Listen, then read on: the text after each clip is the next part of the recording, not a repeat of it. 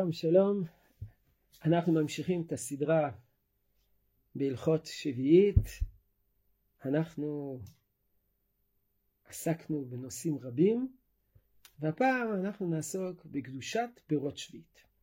מה פירוש הדבר קדושת פירות שביעית? מה הפירות האלה קדושים?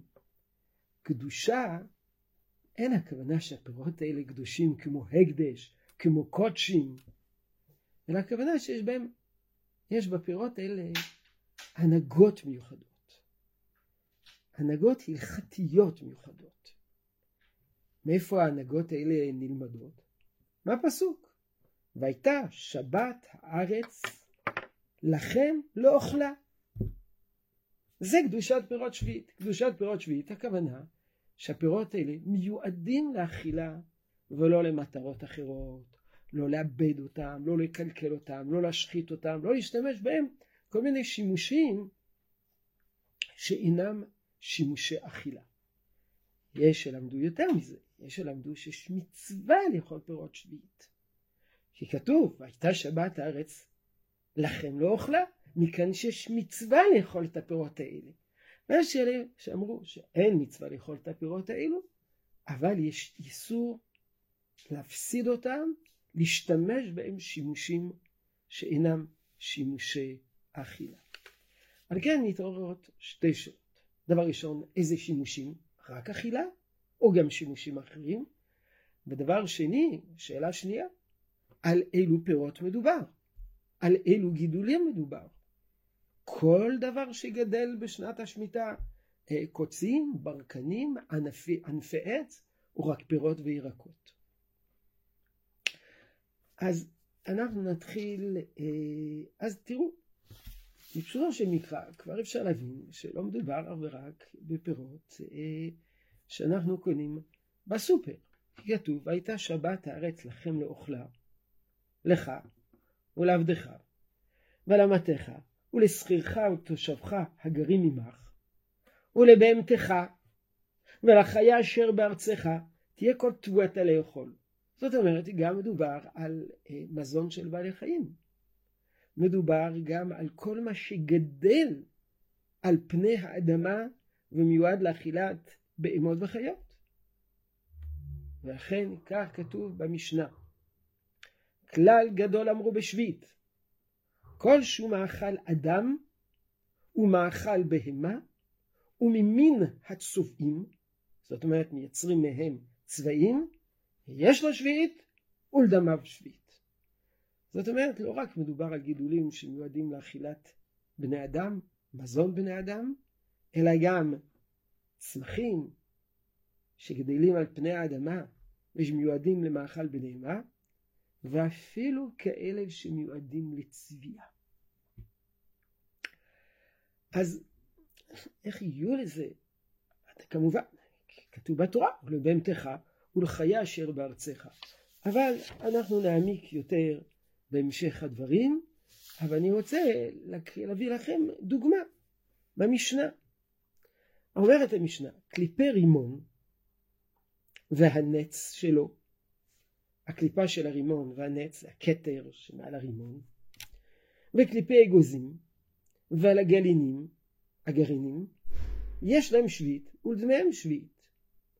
למה לקליפי רימון והנט שלו ולקליפי גוזים והגלינים שלהם יש להם שביעית ולדמיהם שביעית? מי אוכל אותם?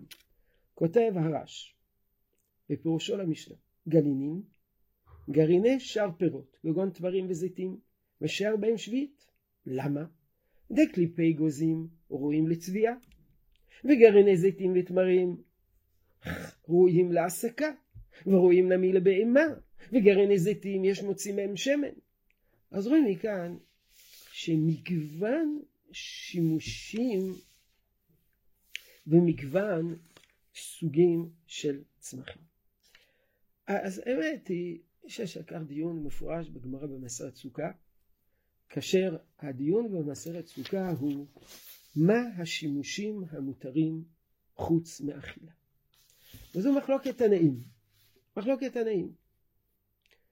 תנא קמא דעה ראשונה בחז"ל, סובר שזה פירות שביעית שמיועדים לאכילה אוכלים אותם, ואסור לעשות בהם כביסה. להשתמש בהם כביסה בתוך חומר כביסה. כי כתוב, והייתה שבארץ הארץ לכם לא אוכלה, לא אוכלה ולא לכביסה. ורבי אומר, רבי יוסי אומר שכביסה מותרת. שכתוב, והייתה לכם, לכם לכל צורככם. השואלים חז"ל וכתוב לא אוכלה. אומר לא אוכלה, זה בא למעט מלוגמה. מלוגמה הכוונה תחבושת. למה? כי רק הנאה שווה לכל אדם, בכל אדם מותרת. זאת אומרת, לפי רבי יוסי, פירות שביעית מותר לעשות בהם כל שימוש.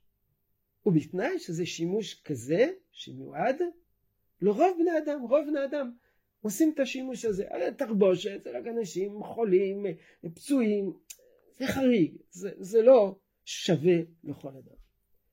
הדעה העיקרית זו דעתו של רבי עקיץ של תנא קמא, שסובר שכביסה אסורה. כשנאמר לא אוכלה, שאלת הגמרא וכתוב לכם,